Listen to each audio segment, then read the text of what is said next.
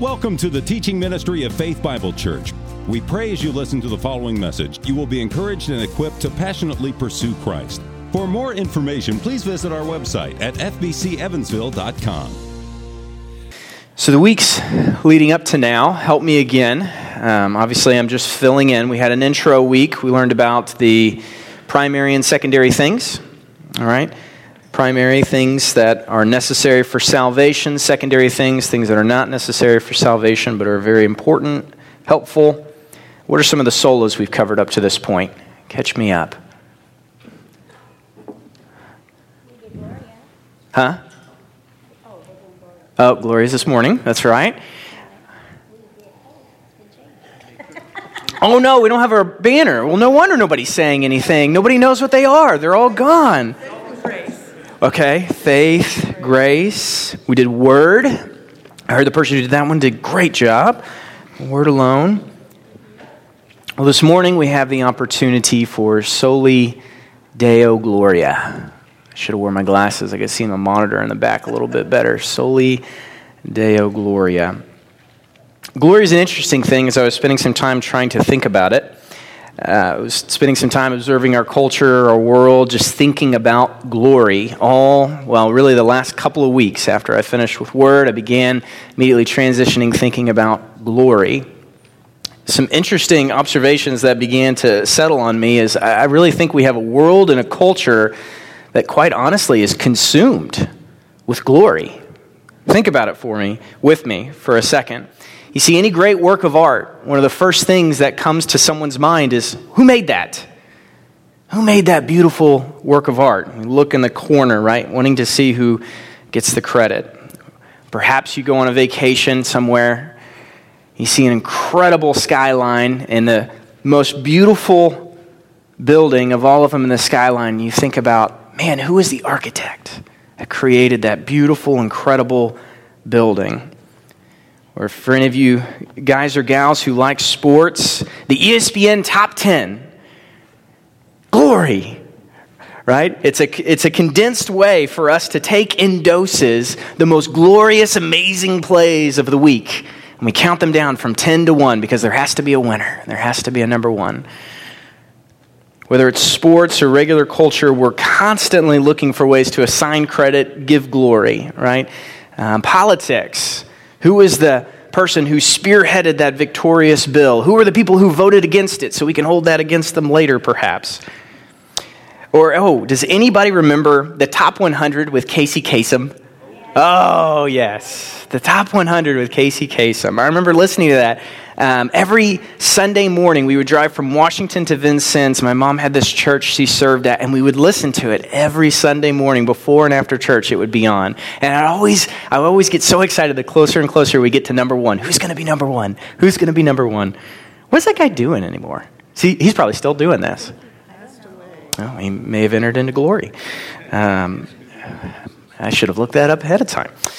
Casey Kasem, though, top 100. We have to know who's number one. For some reason, it seems written on our hearts, I would say, there always has to be a first place. There always has to be credit given. We want, we have to know who gets the glory, who gets the credit. Whether it's the pursuit of seeing who gets that glory or the pursuit of it ourselves for glory and for credit, this has been the case throughout the history, I think, of the world. Whether it's been the establishing of kings and queens, or the expanding of kingdoms through war, all the way down to just the simple of putting pen to paper, we are consumed with glory as a world and as a people. And I would say it's because we were actually created that way. We were created for glory. The only problem is, is sin has seized the opportunity and we seek to seize it for ourselves. We were created for glory, but we were created for the glory of God, not for the glory of ourselves, which is one of the oldest sins in creation to steal, chase after the glory of God and make it our own. So let's take a look at what this glory of God is, and we'll dive into a little bit of some of the dangers of stealing the glory of God and some of the things likewise. This is your first point there. We were created for and long for the glory of God. Sorry, I should have put that up there quicker for you. We were created for and we long for God's glory. Unfortunately, we often seek it for ourselves. Here's a helpful article I was reading. John Piper gave a little bit of a definition when thinking about the glory of God. He said this The glory of God is the holiness of God put on display. That is, it is the infinite worth of God made manifest. I'll think about this for a second and perhaps consider Isaiah 6. I don't know if I put that on a slide. I don't think I did. No, I didn't. I apologize, but many of us are very familiar. Oh, I'll go back to this. So sorry, ladies. There's that quote there for you. The glory of God is the holiness of God put on display. Can I make it big enough? Yeah, hopefully. Okay, good.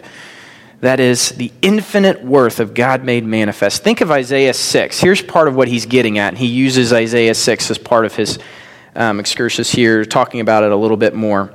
There's a quick logical flow when thinking about the holiness of God and then going to the glory of God, right?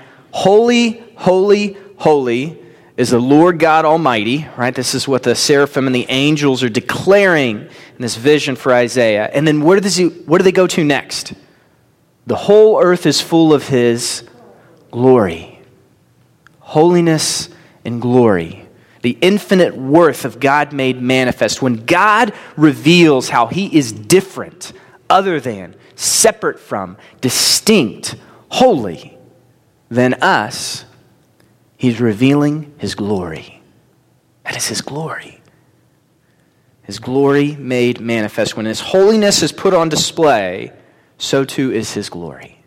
That is God's glory, how he is different from us and all others. There's a quick connection between God's holiness and his glory. Think of the smoke filling the temple. His robe went from end to end.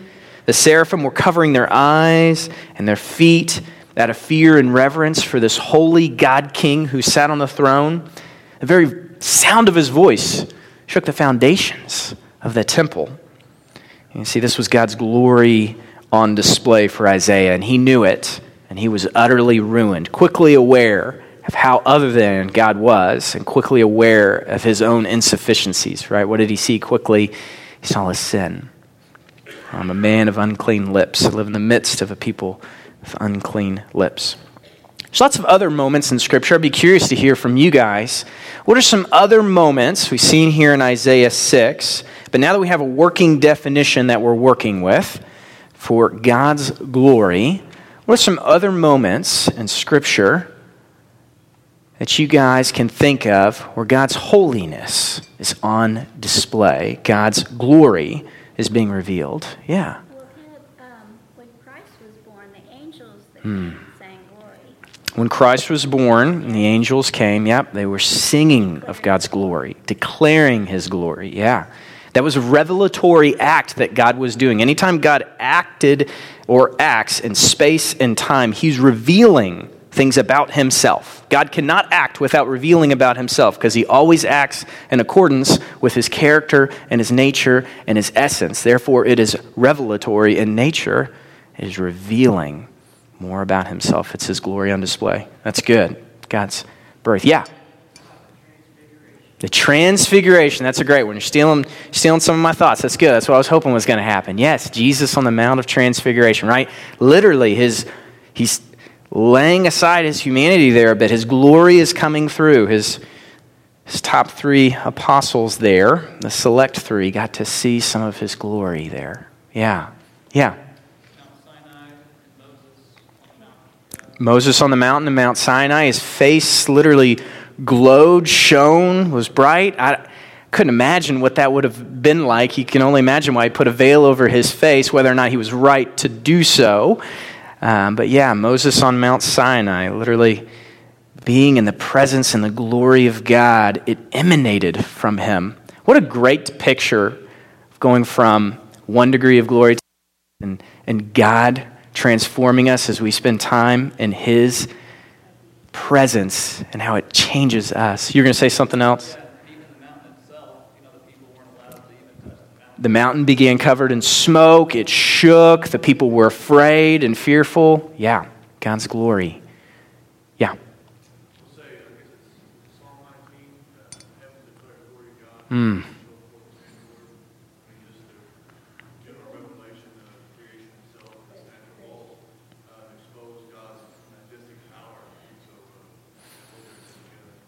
He's, talk, talking about in Psalms how the heavens declare God's handiwork and his majesty.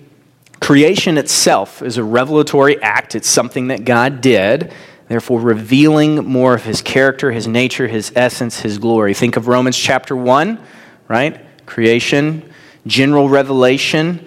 It reveals things about God, and it's revelatory enough to make man guilty of sin, but is it revelatory enough to save? No, it's not enough to save. It's not sufficient. Yes.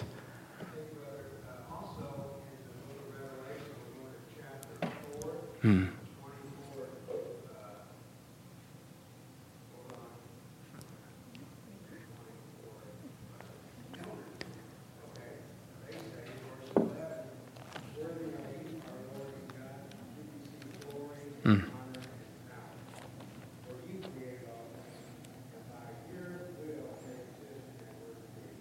Hmm.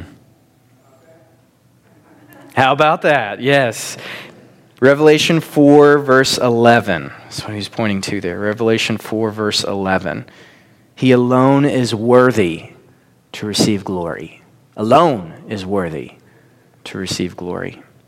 Amen. Yes. Those are good. Those are fantastic.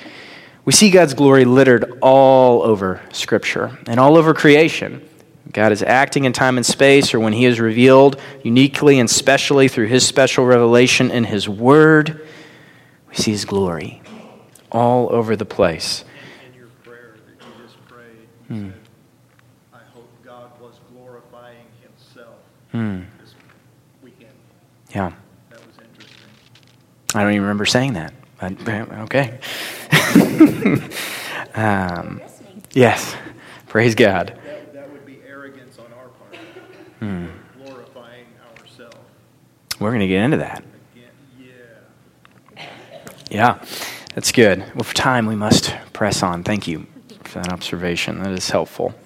Many, many points in Scripture. Moses and the Ten Commandments. I just kept thinking about the, the high places. There's these, these unique epic moments, you know, on high places that God seems to do these special revelations of His glory. Moses on the mountain, Jesus' transfiguration, once again on, on a mount. There's another moment on a little bit of a mount that I think is the most unique manifestation of the glory of God that we have not discussed yet. Mount of Calvary, the place called Golgotha. I don't think there's anywhere where there's a more comprehensive manifestation of the glory of God than at the cross of Christ. There in that moment, at the cross of Christ, we see a unique manifestation, a revealing of the holiness of God, a showing of his infinite worth that is more glorious than anything else, I think, ever has been or will be. In that moment at the cross, we see the holiness of God. We see the justice of God. We see the love of God. We see the wrath of God. We see God as a father, God as the son. We see his graciousness. We see his power. We see his sovereignty. We see his omniscience and knowing and bringing all things together. So much of the character of God on display in that one moment at the cross of Christ. Glory. Glory.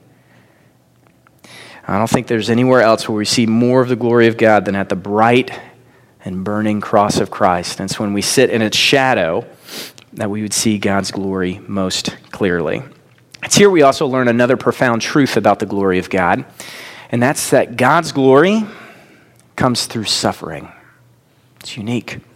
God's glory is associated with suffering, so he has chosen. The rest of the world's forms of glory would shudder and retreat at this thought that glory should come with suffering. Matter of fact, it's, I think, largely why the world is blind to the glory of God in the moments that are glorious to him. But think about 2 Timothy 3:12, all who desire to live a godly life will be persecuted. Thank you. Yeah. Um, John 15:20, A servant is not greater than his master. If they persecuted me, they will persecute you. Acts 14 22, through many tribulations, we must enter the kingdom of God.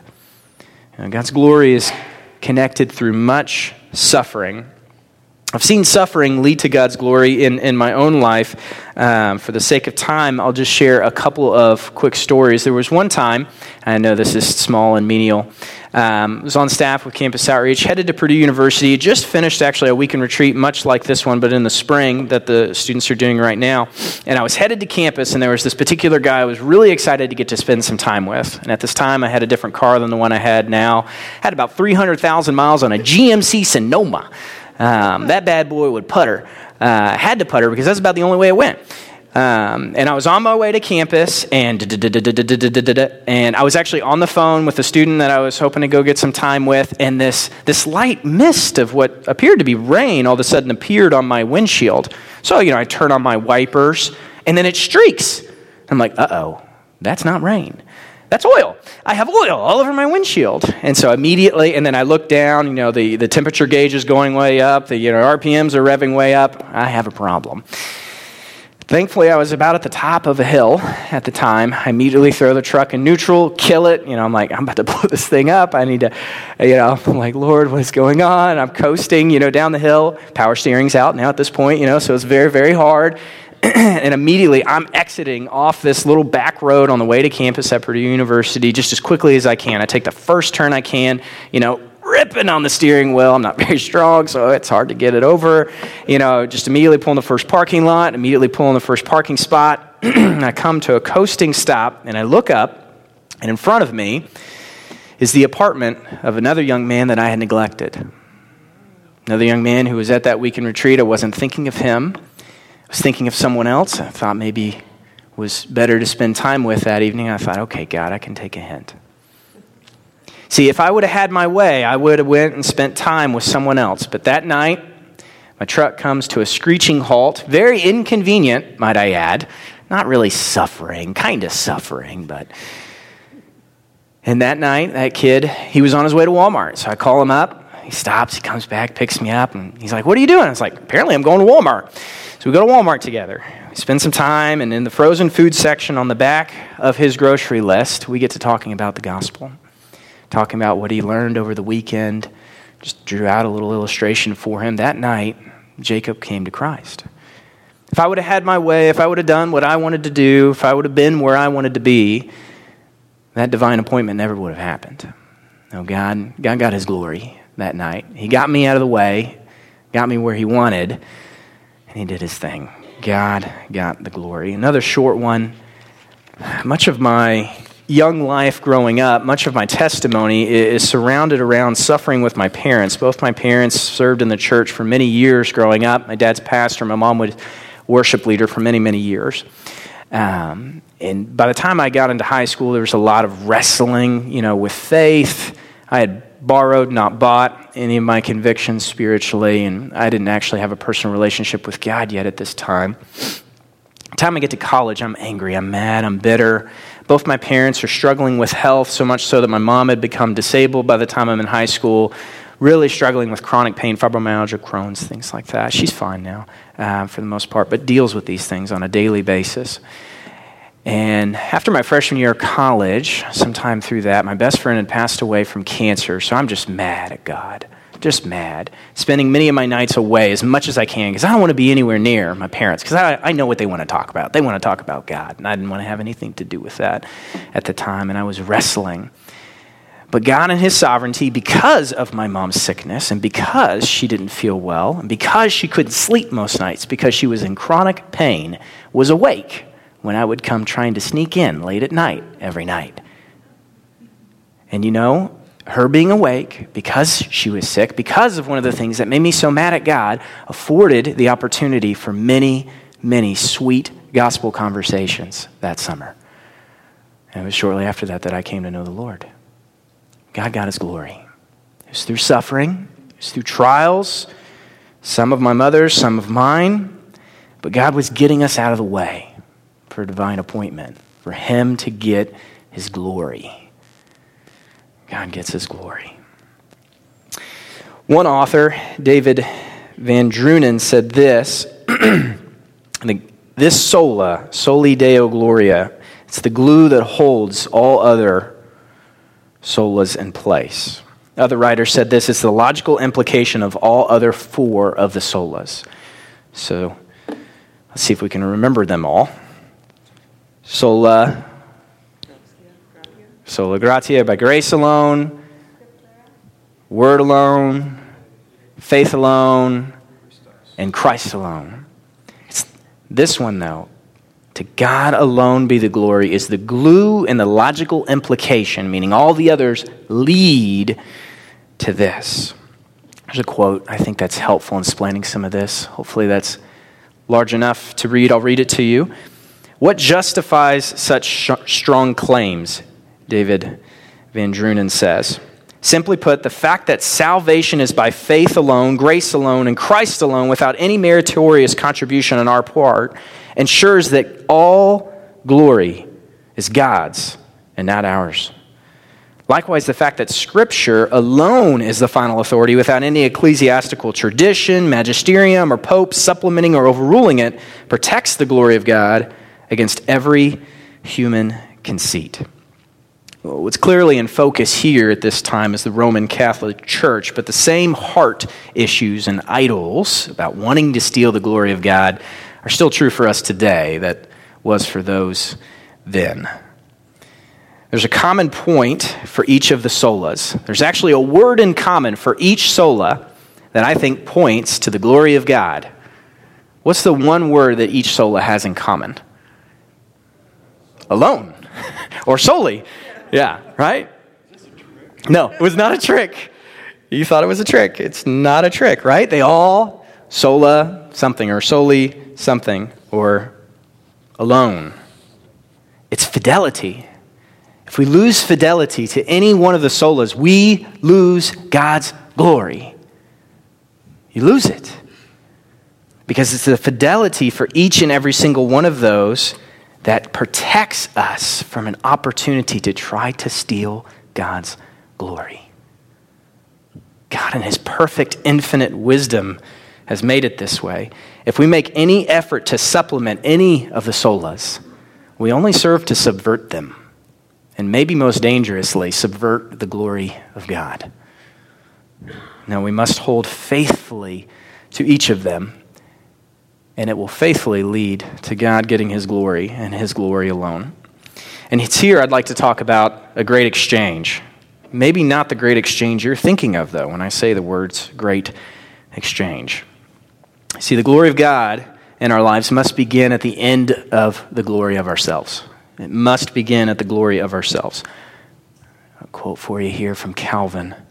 We never truly glory in Him and God and Christ until we have utterly discarded our own glory. The elect are justified by the Lord in order that they may glory in Him and none else.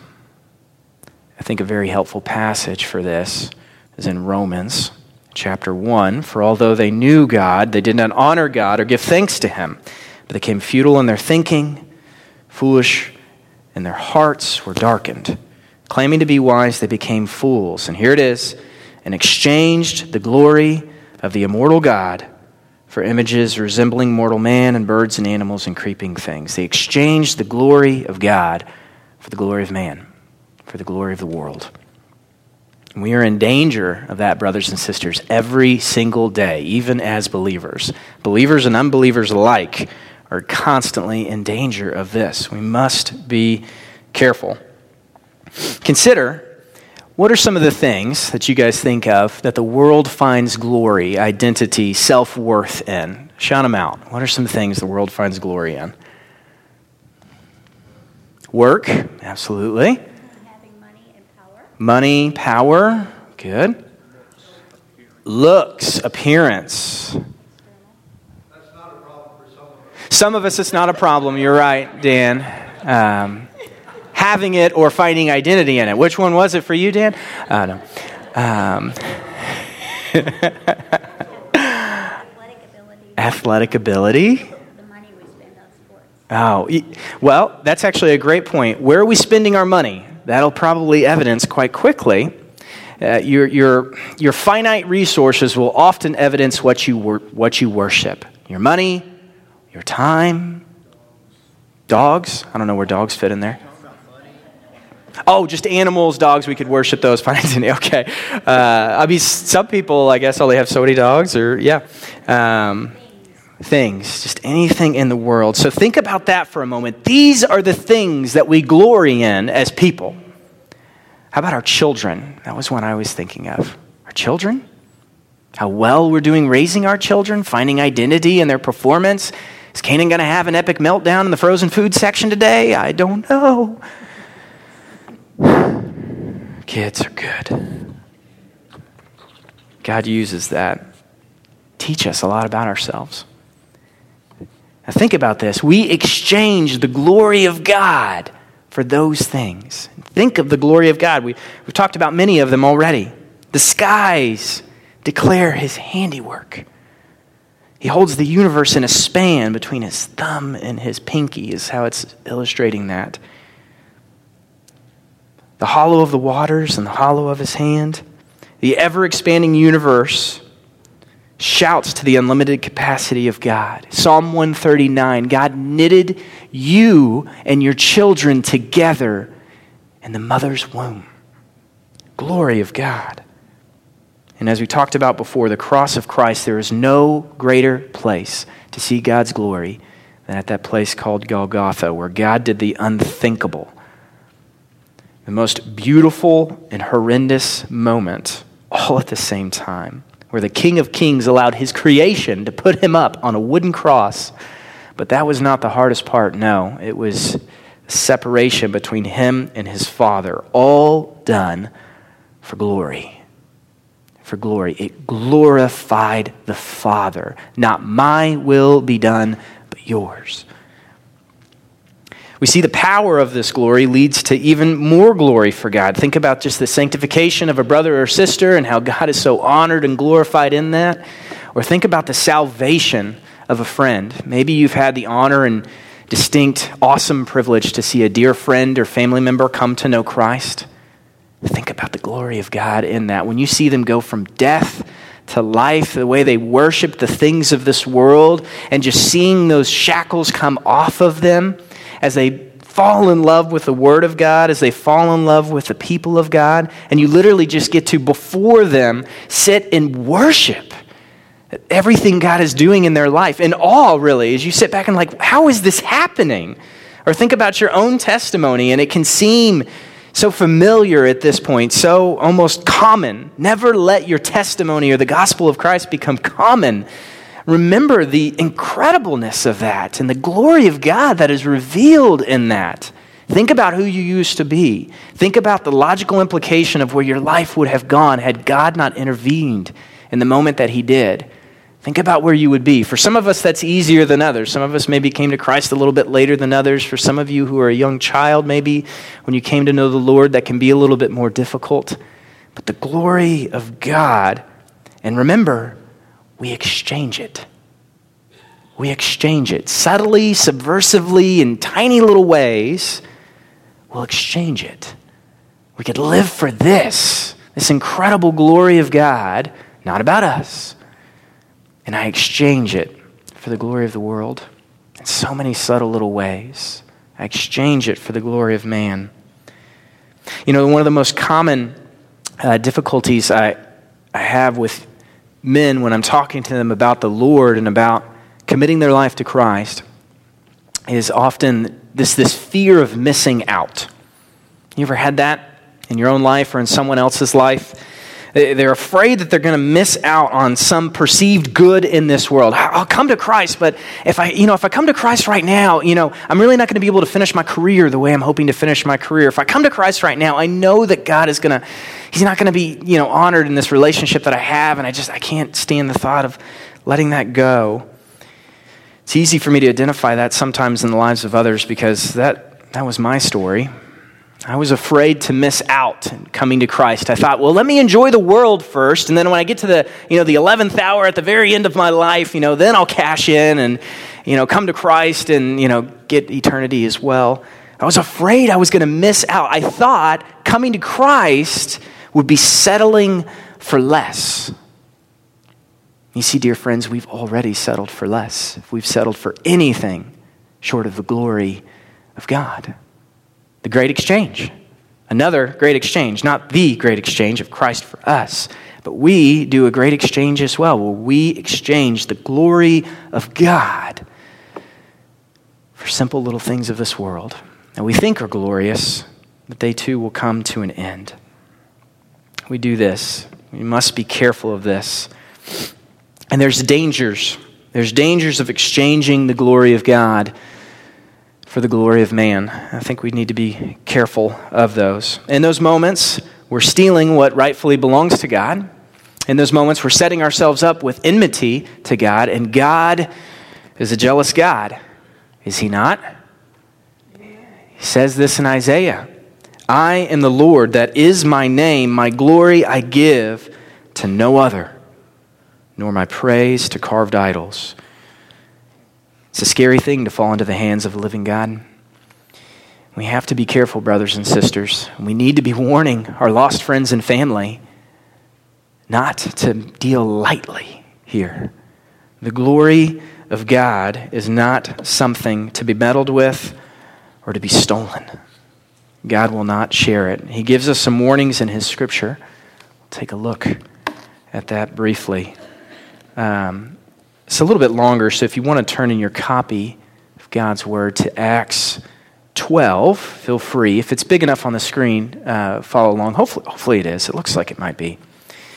Here's a picture and a warning against stealing God's glory in Acts 12. Now, Herod was angry with the people of Tyre and Sidon, and they came to him in one accord, having persuaded Blastus, the king's chamberlain, and they asked for peace, because the country depended on the king's country for food.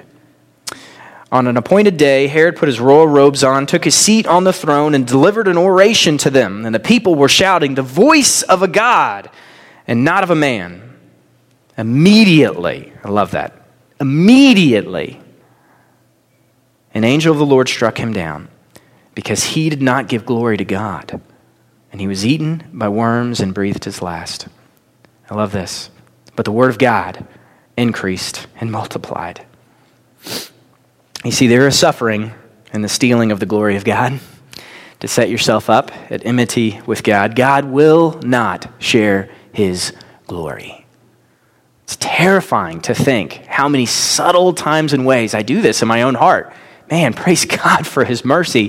How many times could he have struck me down and fed me to worms before I came to Christ was covered in his blood? And even now, as a believer, in the subtle ways that I steal his glory, he'll make sure that he gets his glory ultimately. In this life or the next, God will get his glory, right? That at the name of Jesus, every knee will bow and tongue confess, whether in heaven or on earth or under the earth, that Jesus Christ is Lord. And how does it finish? To the glory of God the Father.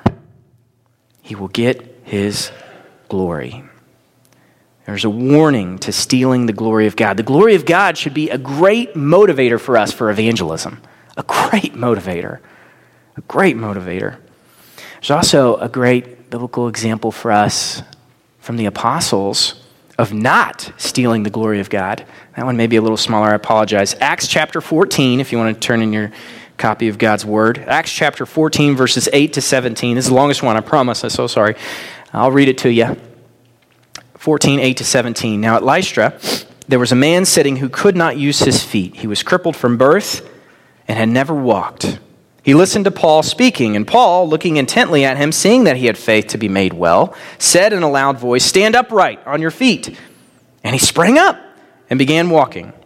And when the crowd saw what Paul had done, they lifted up their voices, saying in Lycaonian, The gods have come down to us in the likeness of men.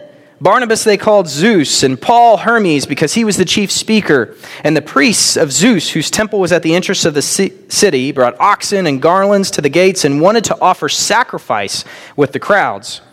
But when the apostles Barnabas and Paul had heard of it, they tore their garments and rushed out into the crowd, crying out, Men, why are you doing these things? We also are men of like nature with you. And we bring good news that you should turn from these vain things to a living God. Hmm, I love that. To a living God who made the heaven and the earth and the sea and all that is in them. In the past generations, he allowed all the nations to walk in their own ways. Yet he did not leave himself without witness. Love that. For he did good by giving you rains from heaven and fruitful seasons, satisfying your heart with food and gladness. See, here is a great picture of God's people not stealing God's glory. I love the quick awareness of the apostles here to see what was happening. No, no, no, no, no, no. No, this glory belongs to God. We are but mere men, and they are quick to turn and give the glory of the God. This is a great picture, a great picture and example for us to follow, making sure God gets his credit and glory we need to be jealous for the glory of God. There seems to be a jealousy in their heart, right? They are, they are jealous for God to get his glory. But the zeal, too, just like we saw, that there was a cost to stealing the glory of God and setting yourself up at enmity with God, there's a cost here, too, brothers and sisters. Once again, there is a cost to making sure you are giving God the glory in a lost and dying world that is dying to assign it to anywhere but God. Just finish the passage. It's unbelievable. Even with these words, the very next verse, even with these words, they scarcely restrained the people from offering sacrifice to them. They kept doing it anyways. They kept doing it anyways. And the Jews came from Antioch and Iconium, and having persuaded the crowds, they stoned Paul, drug him out of the city, supposing that he was dead, left him for dead. But when the disciples gathered around him, he rose up and he entered the city. He went back and on the next day, he went on with Barnabas to Derbe. And when they had preached the gospel in that city, had made many disciples, they returned to Lystra and to Iconium and to Antioch, strengthening the souls of the disciples, encouraging them to continue in the faith, saying, Through many tribulations we must enter the kingdom of God. Man, what acute awareness Paul would have had in that moment of the words he was saying. Through many tribulations we must enter the kingdom of God. And when they had appointed elders, for them in every church with prayer and fasting. They committed them to the Lord in whom they had believed. I have two questions. First question Where is the suffering? Where do you see the suffering?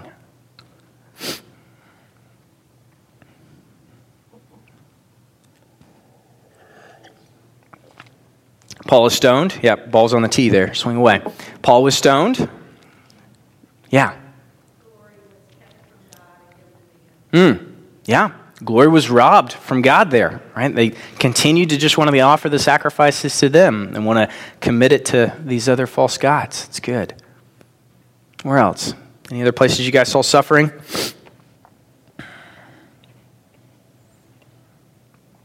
I think about the apostles sometimes in this moment. How discouraging it must have been in that moment, preaching and teaching, begging for people to come to know Christ and then all those things to happen, and them to keep wanting to make sacrifices to those gods, and then drag them out, and their own people, the Jews, come and persuade everybody to basically try to kill them. Man, that must have been. You, want to talk about failed ministry? You feel like you know sharing with your coworkers is discouraging. Read this. Uh, you'll be encouraged. They're not trying to stone me, at least. I'm doing okay. Um, God, God's being gracious. Much suffering here. Where's the glory? Where's the glory? Go back to this passage. It's in here. Where's the glory? It reminds me of your story. You're, you had that incident with your vehicle, but you ended up somewhere else. So they were rejected in one place, they went somewhere else. It's a great point. God, maybe by his grace, definitely by his grace, preserved Paul moved Paul away from where he was because the next day they go where? To Derbe. And then what happened there? Made many disciples. Many disciples.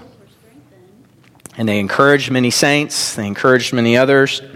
They were able to appoint elders in some places.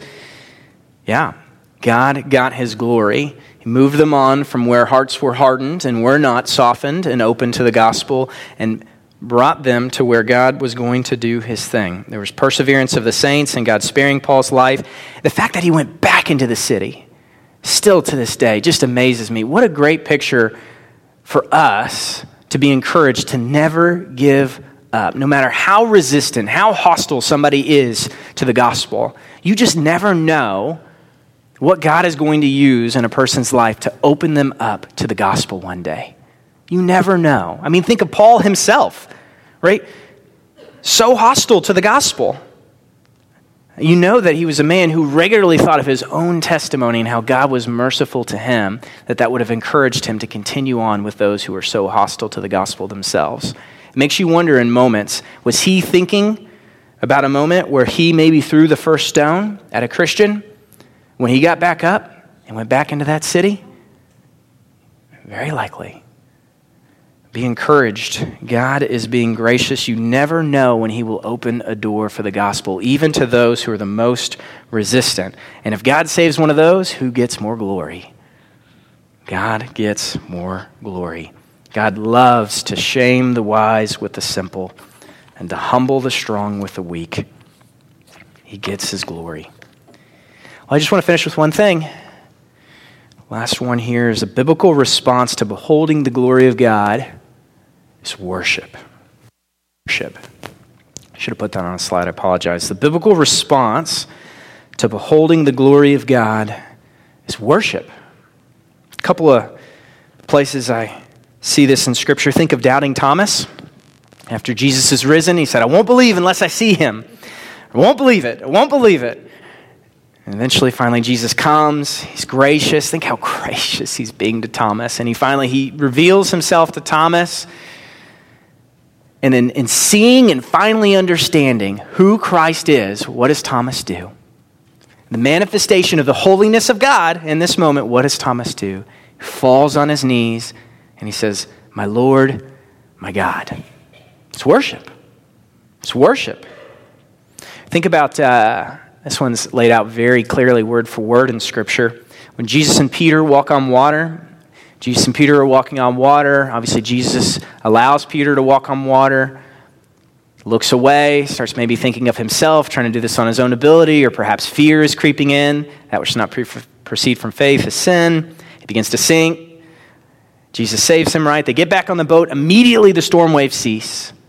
And in seeing this, just last couple verses here, oh, you of little faith, why did you doubt? Into verse 31, verse 32. And when they got under the boat, the wind ceased, here it is, and those in the boat worshiped him, saying, Truly, you are the Son of God. The holiness of God was revealed, and they worshiped. They worshiped. Worship is a proper response to the glory of God when we see it. One of the sweetest ones I think of is the woman washing Jesus' feet the woman washing Jesus' feet. You see, what we don't know is before that, somewhere, this woman had gotten saved.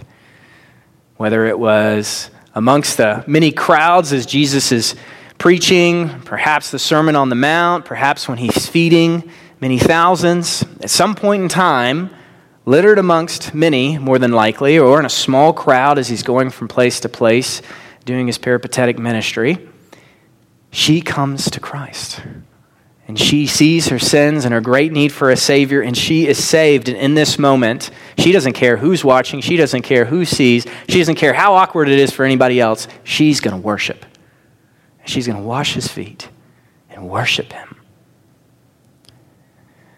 Luke 7, you can go back and see that. A proper response to beholding the glory of God is worship. So we'll just close with this. If you desire to grow, and a love for the glory of God, if your heart is pricked and you've seen in your own life ways that perhaps you too are in danger of stealing the glory of God or those around you are in danger of stealing the glory of God, the answer is simple. What do I do? Where do I go from here? The glory of God, the burning, bright glory of God, is never seen more clearly than where?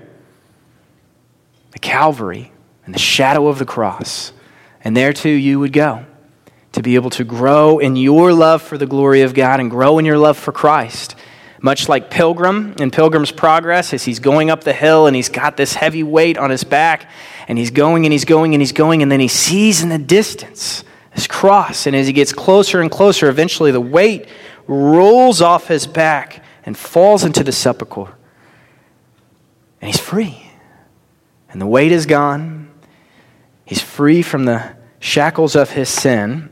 And now, what once was dead was made alive. And there too, we too can fall in love all over again with the glory of God and live for Him and not for us. And there too, we can fall in love with Christ more and more deeply and be consumed with His glory. We live in a culture and a world that is consumed with glory. Let us be men and women who are consumed not for ours, but for His. Let's pray. Father God, we thank you, God, that you are a jealous God, that you are a God consumed for your glory and not ours. Because, God, this is good and this is right. Because, God, you are the one who is actually worthy of glory. God, forgive me of my pride and my vanity. Forgive us of the silly little ways that we seek to exchange your glory for the things of this world and creation, things resembling mortal man in this world. God, we know that they fall short. We know that we have exchanged the truth for a lie.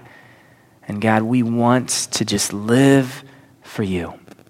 We pray that this morning, that as we hear from your word, as we worship you in song and hear truth from your gospel, that God, we would be free of ourselves and no longer live for ourselves, but for him who for our sake died and was raised. God, and there is freedom, and there is your glory, and there is a life that brings you much glory and fills this world with your glory. Your intention from the beginning. Your kingdom come, your will be done, God, in our lives. Father, we love you. We pray these things in Christ's name.